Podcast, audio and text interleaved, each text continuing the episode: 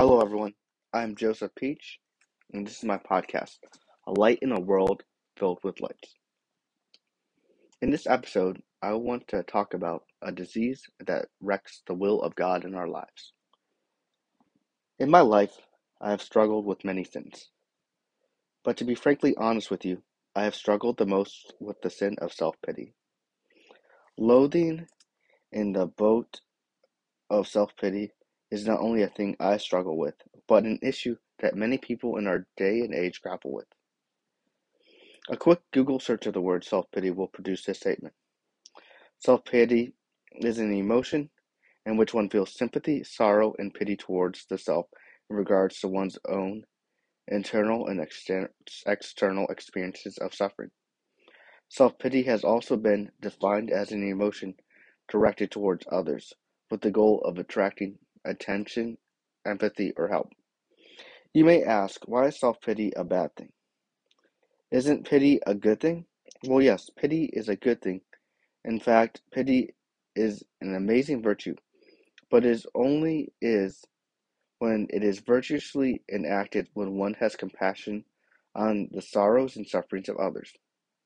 However, self pity is turned inward. Instead of having our eyes open to our blessings and the injustice or misery of others, we get caught up in our own head. This is so dangerous because it wrecks the will of God in our own lives. This toxic disease runs rampant in our world. It has consumed so many good hearts and minds. It is apparent in our relationships and families. It can be seen and felt at our jobs, churches, and social and on social media. When I was neck deep in my own self pity, I noticed two things. One, it destroyed my relationship with God. And secondly, self pity destroyed the relationships I had with my family and loved ones. My relationship with God was ruined because self pity will inevitably lead to sin. And sin will make us God's foe instead of his friend. Father Donald Miller, CSSR, put it this way when writing about self pity. Make no mistake about it. There is a great degree of self pity behind every mortal sin that is ever committed by a human being. I committed sins to cope with the self pity I was feeling. For me, this all started back in high school. I believed God did not love me because even though I put in the hard work to be a successful track athlete, I got a tumor in my knee that derailed my success. Instead of being grateful that it was a benign tumor and that I could still walk, I succumbed to the feeling that God abandoned me. This selfish attitude would prepare me later in life to allow myself to give into my impure fleshful appetites. Because in those little moments of gratification, the pain of my self pity would be numbed, and my anger towards God for not giving me exactly what I wanted would be hidden. I was acting as a spoiled brat who, instead of helping my needy neighbors, just saw my own poverty, failures, and poor health. The culture encouraged me and everyone to do this. It tells us we deserve happiness now. For example, why wait for sex and marriage when you already love each other? Who is God to deny us such happiness? Does God not know how miserable, intolerable, and lo- lonely life will be for us if, if we have to wait for sex in a marriage? Poor me, poor us. This is the case for every grave sin, such as contraception, pornification, theft, race, racism, abortion, assault, and etc. Why should a mother have to suffer an inconvenient and untimely pregnancy of her baby? She should have the right to kill her baby. Or even like life as a minority is so hard that I deserve to get reparations, and people should support my business just because of the color of my skin. Or it could be like this I cannot afford a new iPhone, so I should just steal that rich kid's phone. And you know, even like uh, what happened lately in the Oscars when uh, Will Smith um, heard the joke um, that Chris Rock said about his wife, and his wife obviously was upset about it, um, but he decided to go up and slap Will, um, just slap Chris Rock in the face. Um, it's kind of indulged in the self pity, like wow, you embarrassed um, us on national television, you um, hurt our feelings. You know how much pain that hurts. Poor me, you know. And so Will Smith decided to go slap someone, and I mean we see that a lot, like in our own childhood, something that we would do. Someone makes fun of us, we might retaliate, and that's all from the, the initial self pity that comes from pride.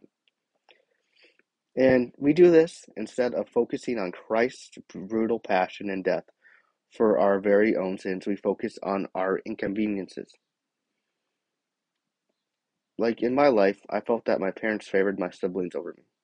I saw all the acts of generosity and love that they showered on my brothers and sisters, and did not soak in the love that they had for me. Instead of trying to create a better relationship with my parents, I created a rift between them and me. I was consumed in poor me. If only I was so and so, they would love me. It is no different for a spouse who thinks they deserve an affair or someone to, to love just because their marriage is hard. And you know, the culture believes a divorce is necessary if someone is not happy in their marriage. And you know, sometimes a split is necessary. But we, being the entitled brats that we are, are quick to moving on. We are quick to move out of and away from God's will in our lives. This is the complete opposite of Christ. He embraced his suffering. In the Garden of Gethsemane, on the night before he died, he prayed, My Father, if it is possible, let this cup pass from me. Nevertheless, not as I will, but as you will. To overcome our self pity, we need to imitate Christ's example. The best way to do this is to humbly and energetically submit ourselves to God's divine will. The remedy for the cure of self pity does not stop there. We must be faithfully dependent on God's helping grace. This means we understand life is and will be hard, but we must trust God will give us the grace to get through it. Oftentimes, the grace is there to get us through our rough day or to put up with an annoying loved one, but we choose to shun it. God's grace is like free air at a gas station, and we are like a flat tire on a car. And just like that free air is there to fill us up, God offers His grace to us. But He does not force it on us. Just like we don't have to fill um, a flat tire up. But if we do plug ourselves into God's grace, or plug our air into the tire, we will regain the proper amount of, of air for a safe, smooth ride. Or, if we don't, we can ignore the air and stay put in our dangerous, unstable predicament. Unfortunately, too many of us choose the latter. We ignore God's helping grace and wallow in the misery of circumstances. How about we make our lives easier on ourselves and accept the graces God gives us? Let's even graciously ask for more. Another remedy to defeat self pity is to have a personal devotion to the passion and death of Christ. We need to meditate often about what Jesus went through so we can have a better glimpse on how much suffering he endured compared to us. Just as we suffer psychologically and physically, Jesus endured even more extreme pain in those areas. Our pain is so little in comparison to him. To meditate on this, I would recommend like praying the Stations of the Cross or um, praying the Sorrowful Mysteries of the Rosary. And um, if you're Catholic, um, focusing in on the consecration at Mass, really participating in that sacrifice. But most of all, we need to unite our suffering with Jesus' suffering on the cross. We can have Him transform our pain into glory. Instead of hoping that other people will help you when they notice your trials and pain, look out for your neighbors who are suffering. See Jesus in them. If you need a new tire on your car, do not be afraid to buy a tire for a friend or loved one who needs a tire also. Instead of buying a, new pair of shoes, purchase a pair for someone who needs them. Instead of spoiling yourself with, with a steak dinner, go get a meal for someone who is hungry. If you're struggling with money, do not be afraid to tithe to the church anyway. And if you struggle with loneliness, go find a lonely person that needs company. If you have been racially oppressed, go be supportive of others who are also getting the same treatment. One of the ways that I made my strides at beating my self pity was that I attempted to recognize the suffering around me. And then I chose to do something about it. Jesus did this so many times in his life.